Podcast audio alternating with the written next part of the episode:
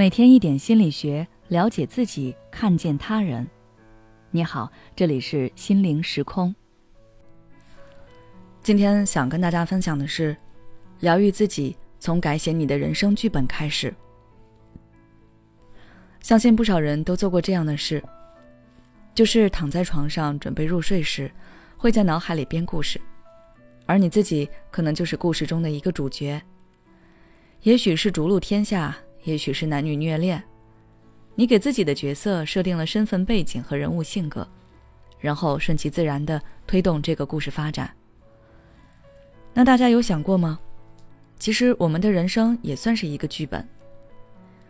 加拿大心理学家埃里克·伯恩提出，我们童年时期会形成对自己一生的路径描绘，就像一个人生剧本。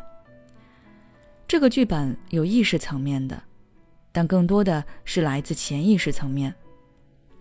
你不知道自己为什么会有这种感觉，也不知道自己又为什么会做出这种选择，但就是那么做了。听起来可能会有点抽象，下面我来举几个例子，帮助大家更好的理解。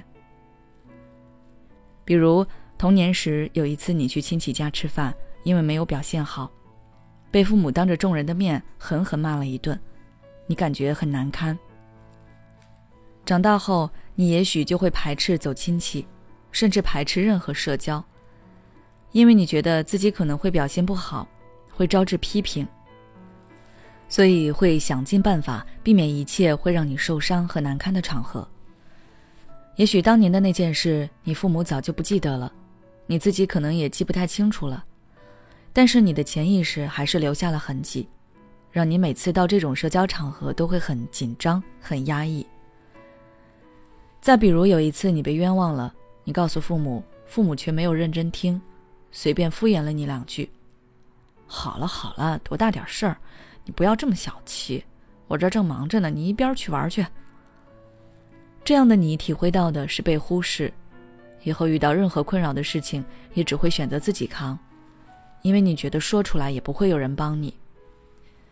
或者是他们不相信你，对你说：“人家都说了是你，那肯定是你，你不要再狡辩了。”这种感觉比忽视更痛苦，它是不被相信和不被支持。你以后可能对于自己的清白会异常在乎，不想让别人误解自己，就会成为一个爱解释的人。遇到某些被冤枉、被误解的情况，情绪起伏会特别大，表现出来的就是情绪暴躁，容易急眼。电视剧《人民的名义》，大家看过吗？剧中赵德汉在被抓时说了这样一句话：“我一分钱都没花，不敢。我们家祖祖辈辈都是农民，穷怕了。”赵德汉是从农村走出来的，他经历过贫穷，心里是极度期盼自己能够摆脱那种境况的。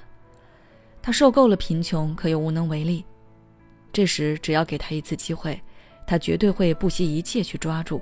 哪怕代价很大。因此，从这点来说，他会贪污，好像是从一开始就决定了。赵德汉这个角色让人印象最为深刻的就是他贪污了很多钱，但却没有花。其实，这也跟他自己给自己设定成农民的儿子这个身份有关。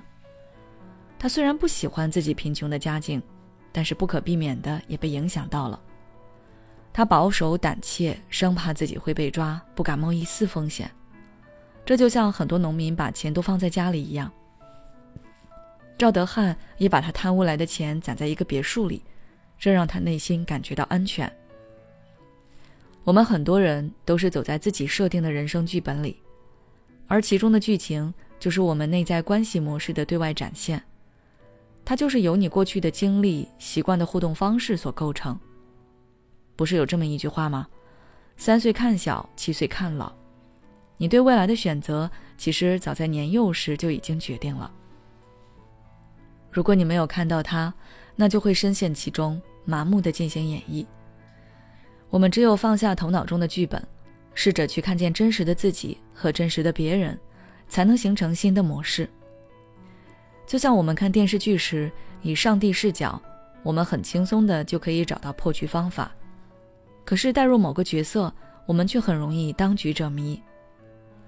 希望大家通过这期节目，都可以看到自己目前的人生剧本是如何演绎的，然后向内挖掘，找到自己的内在关系模式，这样就可以看到自己一直在循环的心理机制。